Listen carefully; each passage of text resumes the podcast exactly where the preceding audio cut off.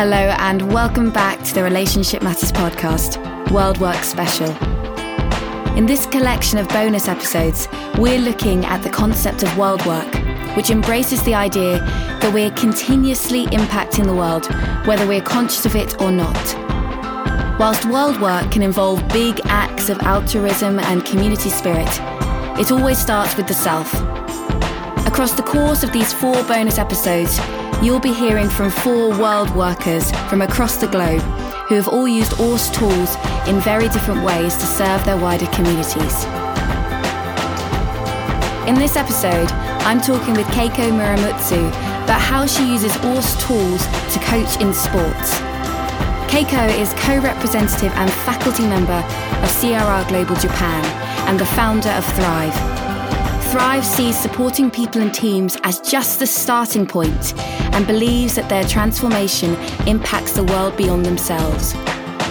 Prior to her coaching career, Keiko played lacrosse for Japan in the World Cup and went on to be general manager of Japan's women's under 19 team. As part of our ORSC certification journey, Keiko began using ORSC tools to coach the young lacrosse players and also the wider systems that they were involved with.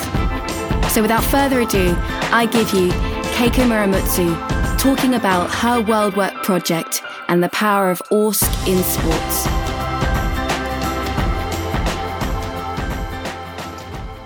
Keiko, it's an absolute delight to have you on the Relationship Matters podcast. Thank you. I'm very excited to hear about your World Work project, which used ORSC and sports. I before we dive into that, I'd love to start with asking you what does world work mean to you? Ah, that's a big question. It's like uh, if you're living with purpose, you eventually do what you really want to do with urge. And that I name it world work. Sometimes I name it quest, but it's like something that is really coming from your inner self. Love that you actually make change to the world inner quest. That's wonderful. And that really leads us then to to how you really mixed your your coaching work with your passion and sport. Yeah so i had a background in sports which is lacrosse. So that was how i gained my leadership like how i learned got curious about how to make great teams great organization when i was in university. So that journey with sports was always in me, in my blood. Mm-hmm. But that sports and my coaching as a professional coach career was kind of something a, a bit different. I know it came from that, but I separated.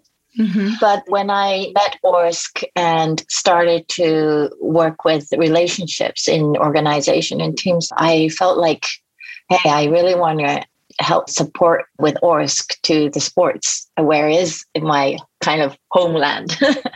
so yeah, felt I want to contribute back to sports field as well because I learned a lot from there and there's so many things that people can learn through sports experience. So bringing ORSC to that is also was something that I felt, you know, naturally attracted. So it sounds like you also brought together different parts of yourself, different parts of your life in this project. Yeah, yeah, yeah, yeah. Yeah, I had an experience in playing in national team in Japan, but also Hong Kong, which is unique.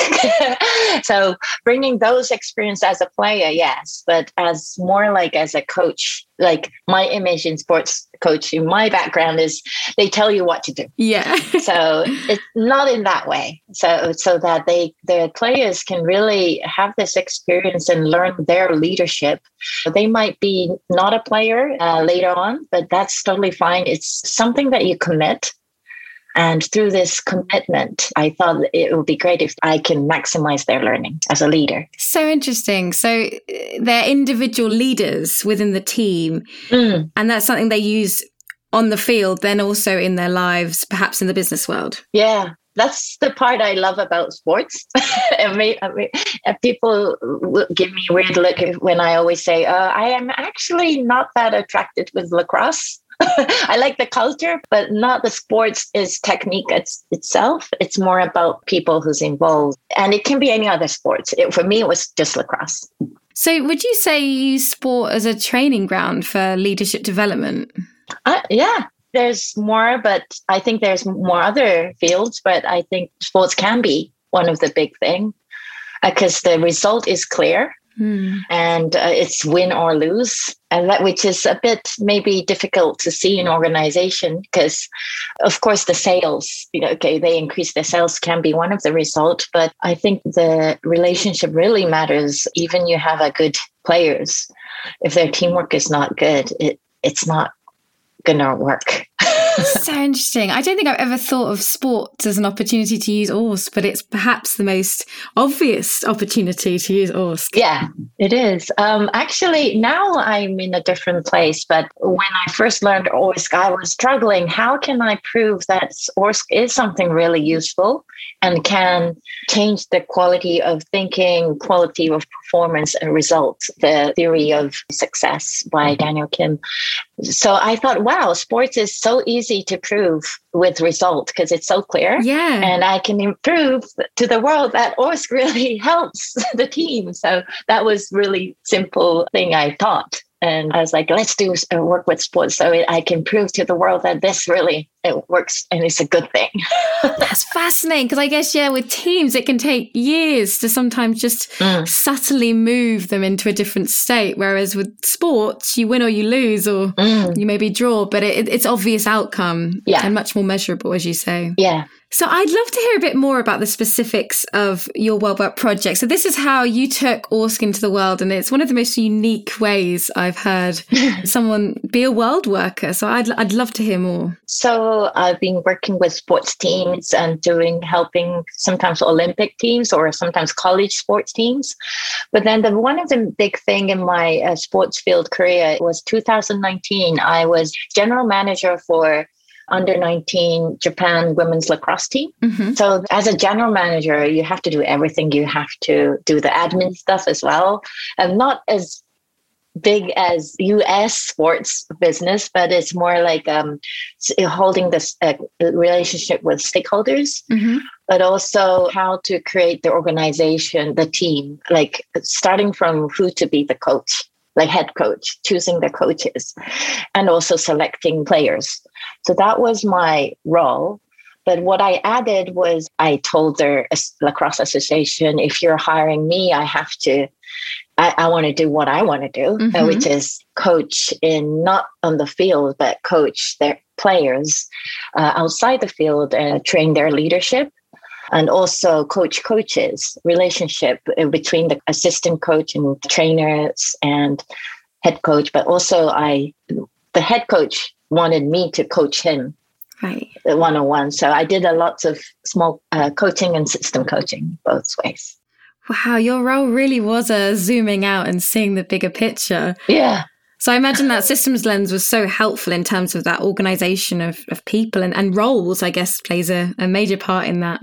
Yeah. And with the under 19 girls, the parents is one of the stakeholders as well. So I was thinking, how can we create a good, right relationship with parents? Is was also another thing uh, different from like the national team because they're more mature. That's so interesting because I guess, yeah, you could have an incredible player, mm. but if we take them out of the context, and the culture of their lives, that being maybe the other players or their family, yeah.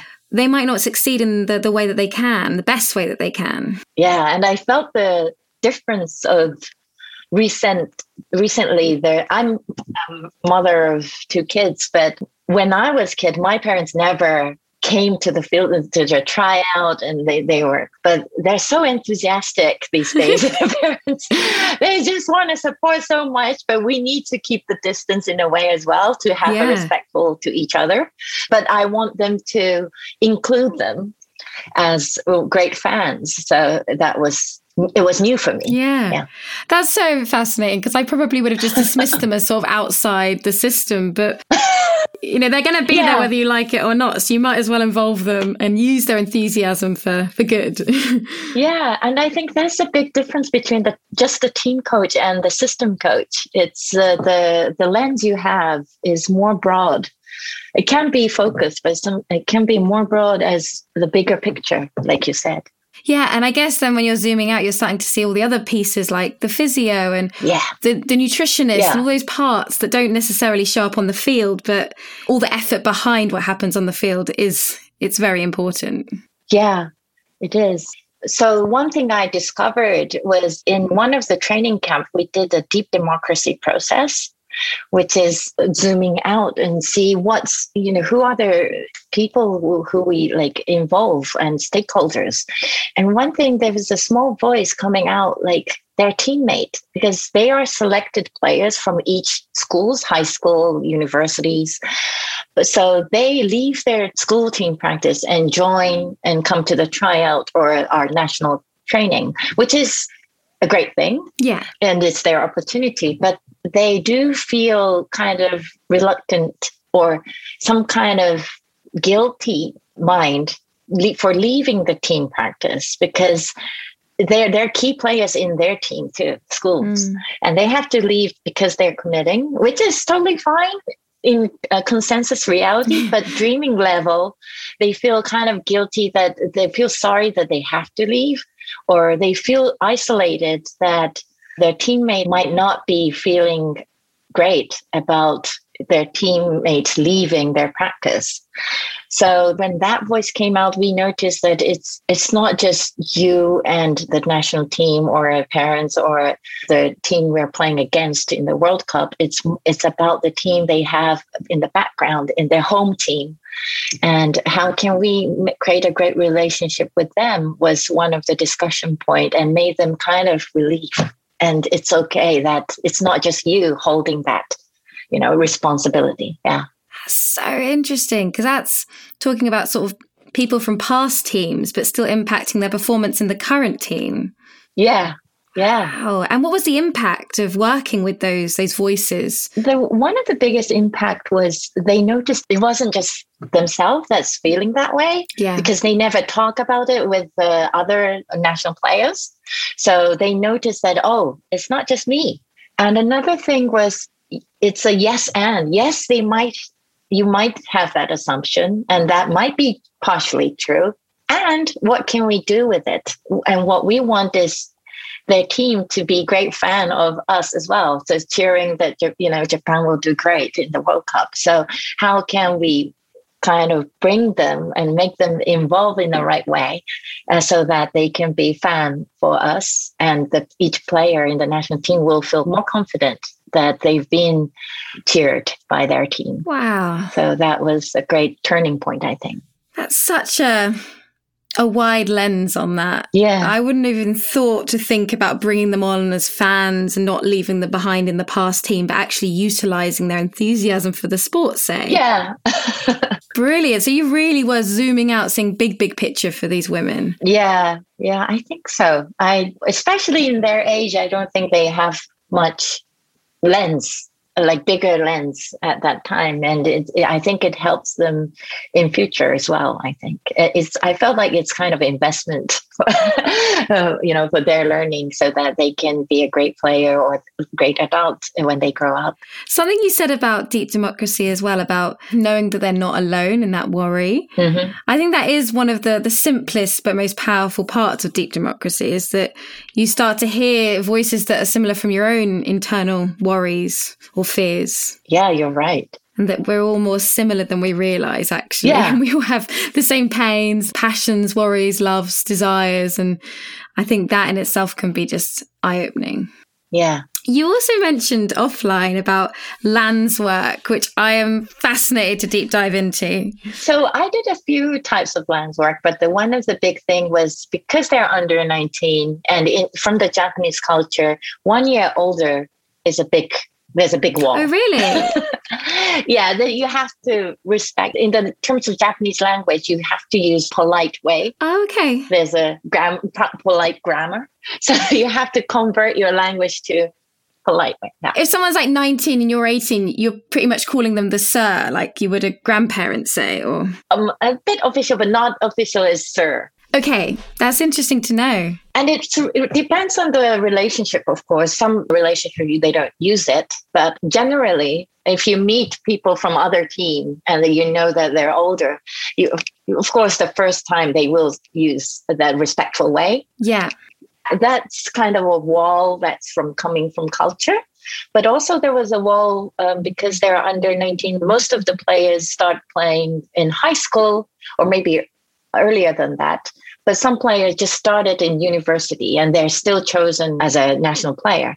But they do have a difference with experience. Yeah. So I made a lens work with um, experienced players and non-experienced players, but they all in the one team, right? Same team. Mm-hmm. Experienced player in high school is experienced player in university, and non-experienced player in university and made a lands work and we put the, the, Japan national team in the center as a theme topic. And what they realized is they all have pressure. Mm-hmm. Like each land had pressure.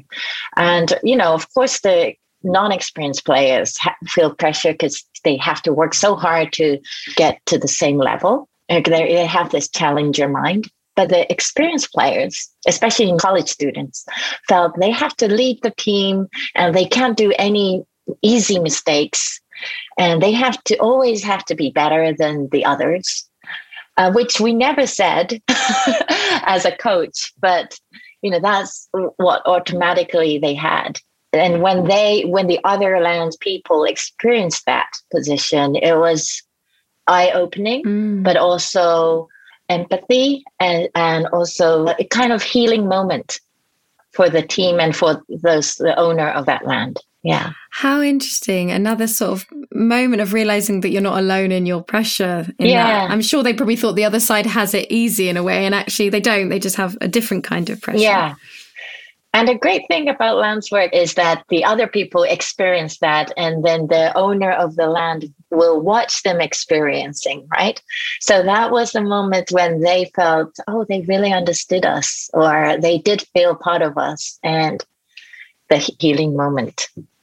The team got more close. I'm sure. So, what was the impact of that healing for the team on the field playing lacrosse? Oh, I think it was they allowed mistakes, good mistakes, which is challenging mistakes. Yeah.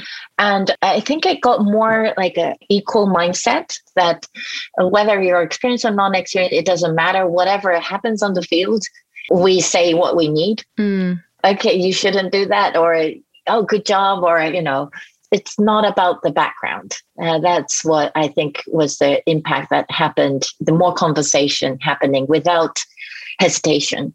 So interesting. You are the ultimate in terms of world work. I guess I'm interested, Keiko, to take it slightly down a different path because I know that you've worked and lived all over the world. Yeah. And I'm just wondering how ORSC's helped your understanding and ability to work with cultural diversity. Thank you. Yeah. Well, the very first ORSC was in UK London. Okay. the fundamentals. But because I wasn't sure with my understanding level, so I just parked and then took the rest of the course in Japanese in Japan when I got back. Answering to your question, I'm not quite sure because when I was abroad, I didn't have the ORSC lens, right? Right. Okay. It was more like curiosity, and I didn't like to label the culture and the person. Mm-hmm. So I kind of ignored the culture thing, but it, it, worked well because the I see each person is unique person. Mm-hmm. But I think coming back to Japan, I am more aware of how Japanese culture is because that's when I integrated my ORSC learning and come back to Japan was something like make me be aware more. Okay. Oh, how why are we like this? Or why am I different? Or why do they say no to this? Or why is there so many announcement in public transportation in Japan? Because they don't because they don't want to take be responsible for the risk. So they keep saying, don't do this, don't do this in the announcements, which is interesting. I was like, oh, yeah, Japanese culture doesn't like to take risk or be responsible for that. So they always make sure that they have done what they need to say. And so they, but it's, I'm more aware. Yeah. And if I go out and travel, like I, I can be more aware and curious of more the culture side. But yeah, so so far it just made me more clear what the Japanese culture is and make me feel like how can I hold the RSI mm. with that? Because we have a tendency of we want to be smooth and calm. What do you mean by smooth? we don't like conflict. Okay. We don't in a way I was expressed in a stronger way. We don't like to take positions. Okay. Hold a clear position. Uh, we're we weren't educated that way. It was more like how can you be nice to each other, or how can you make things smooth, calm, and make things move on without much conflict. But then, when in my journey living abroad, you need to show up, or you need to speak what you need, or claim what you need. That was a great learning for me and felt that's a great leadership. And then I come back to Japan kind of wanting to criticize the Japanese culture. But then I noticed maybe there's a beauty side of that too. And what helps me is being aware of relationship system. Mm. Makes me to speak up when I need for the sake of the system. But and sometimes it is about showing up, but it's not always have to be that way of leadership. It's also holding the in between of each position and making it hold not for to make it smooth but to make sure that everything is heard mm. and uh, it's the right thing for the system to do whatever decision they make so that i felt more uh, the needs of ORSC in japanese culture and how the learning their rsi is so powerful for us from the culture aspect. I love what you're saying. And I guess it talks to the fact it's not right or wrong, it's just difference. Yeah. And I, I'm from the UK originally. I live in America and quite different cultures, even though we share a language, it's very different. Right. Um, in the UK, we're stuck in that let's just have a cup of tea and it'll be fine and sort of smile it off and um, yeah. there is more of an abruptness here around certain subjects and so mm. it's sort of working with and as you say like it's not that one's wrong or right it's it's finding the beauty and the usefulness and the power in each of those cultures yeah one of the big thing i came to that point was you know last year i think we did the ORSC faculty members did the systematic racism call, the topic about the racism. And I wasn't in the call because the time difference, I couldn't join. It was midnight. but I listened to the recording and it was very intense. And everyone was vulnerable and brave enough to speak out what they have experienced in their life. And it doesn't have to be in culture or your identity. And I was listening to that with my tears and thought, well, how would I be if I was in that call? Mm. And because I did experience racism, I think, because I've been in lots of different culture, but I felt that it's not that big for me, impact for me. But then I realized if I was in the call, I will become observer, which is more listening to everyone's voice and didn't have much to share from my side. And I, I always used to think that is meaningless in a way you know you're you're not offering anything to the space and i felt that's very small thing like i'm a small person but then i kind of had a dialogue with my colleague in CRR and we we were discussing like you know maybe for observer is one of the big role as well like mm. listening to deep democracy and allowing the space to hear that and yeah, that was a big shift for me as a Japanese identity and and ORSC. And observer is another role. And it's just that you don't just listen and fade away, but you act when you need uh, but holding it safe. Observer is holding the space for, for other people. Yeah. I don't know if it's similar, but I volunteered in the Philippines for several months. And I remember we had oh, yeah? Filipino volunteers and British volunteers. And when we were having teen meetings, the British volunteers would say things like they'd repeat it and like someone else had said something, but it didn't matter. They said their idea again. And I remember sort of sitting back and observing. This is way before any of my ORSC coaching. But I remember asking um, my Filipino counterpart, I was like, you guys don't you don't you don't say as much as us and she was like oh no well one one person said it they've said it on behalf of the group and i was just like oh that's just so different from like how individualistic we are, but it makes so much sense. Like, why yeah. do we feel the need to have to voice it in our own, in our own voice? Right. It's already been said, and it was just so clear to them that it's like, no, once it's been said, it's said for all of us. And yeah, I don't know if that chimes with what you're saying. Yeah, yeah, yeah. I think there's lots of things like that in each culture.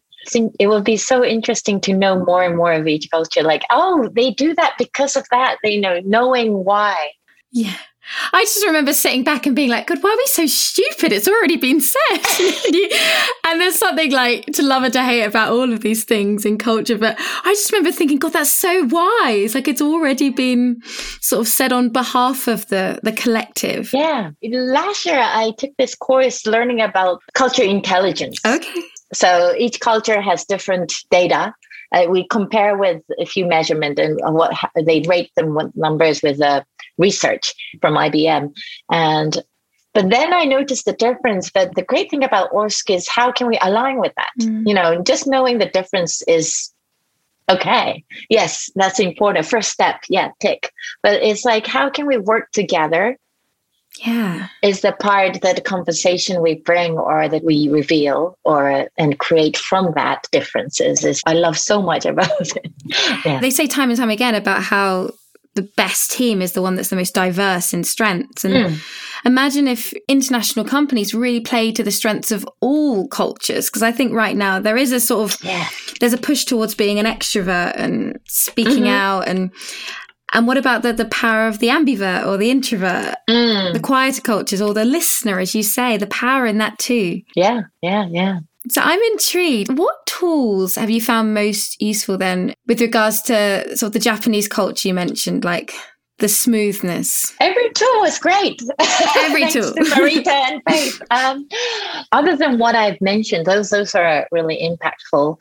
The D- DDP, Deep Democratic Process, and Lands work I did the DTA every time for this team, for the lacrosse team, every time before their practice. Okay. I made them discuss about the DTA, what's their intention is today. And when practice gets difficult or really tiring, how do we want to be as a team? So those things were something in structure uh, that it helped them to create their own culture and feel like it's not my team, it's it's the players team. You really kept them accountable and it was I guess it was activated every single time you practiced then that DTA, that agreement. Yeah, and it grew. Like it changed. Yeah. You know? This has been wonderful. Keiko, I'm just yeah. wondering a final question mm. for someone who's new to to ORSC and the idea of world work, bringing ORSC to the world.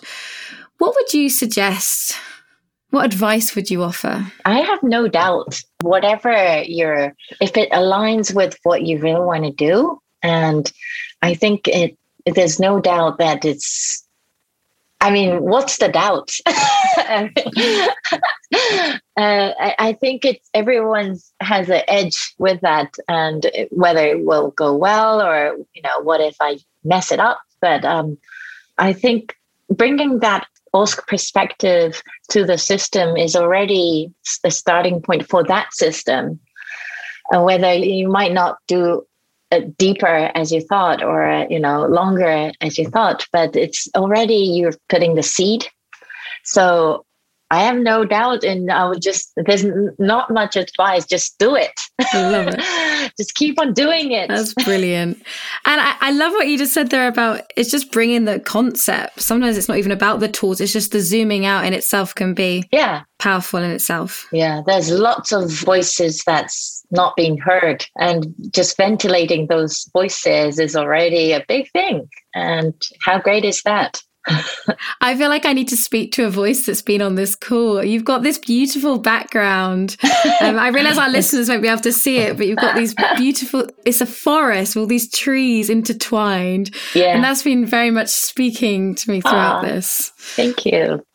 Yeah, I, I hope that whatever you do and whatever leaders do is just this is the concept of thrive. So it will help the world thrive. in their own unique way.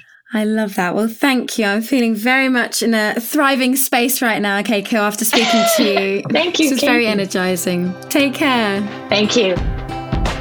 A huge thanks to Keiko for sharing with us her fascinating ways of using ORSC to coach in sports and manage the under 19s Japanese lacrosse team. For more information about Keiko's work, do check out crrglobaljapan.com. CRR Global holds all students as change agents and trains them to be conscious of what impact they want to make in the world. We believe that everybody's impact, whether conscious or unconscious, sends ripples out into the world. It's up to all of us as world workers to keep our communities safe and healthy. The Worldwork Project is a key element in the ORSC certification journey. For more information about World Work and certification, do check out crrglobal.com. And do remember to subscribe wherever you get your podcasts to make sure you never miss an episode of the Relationship Matters podcast. From the living room to the boardroom, we believe relationship matters.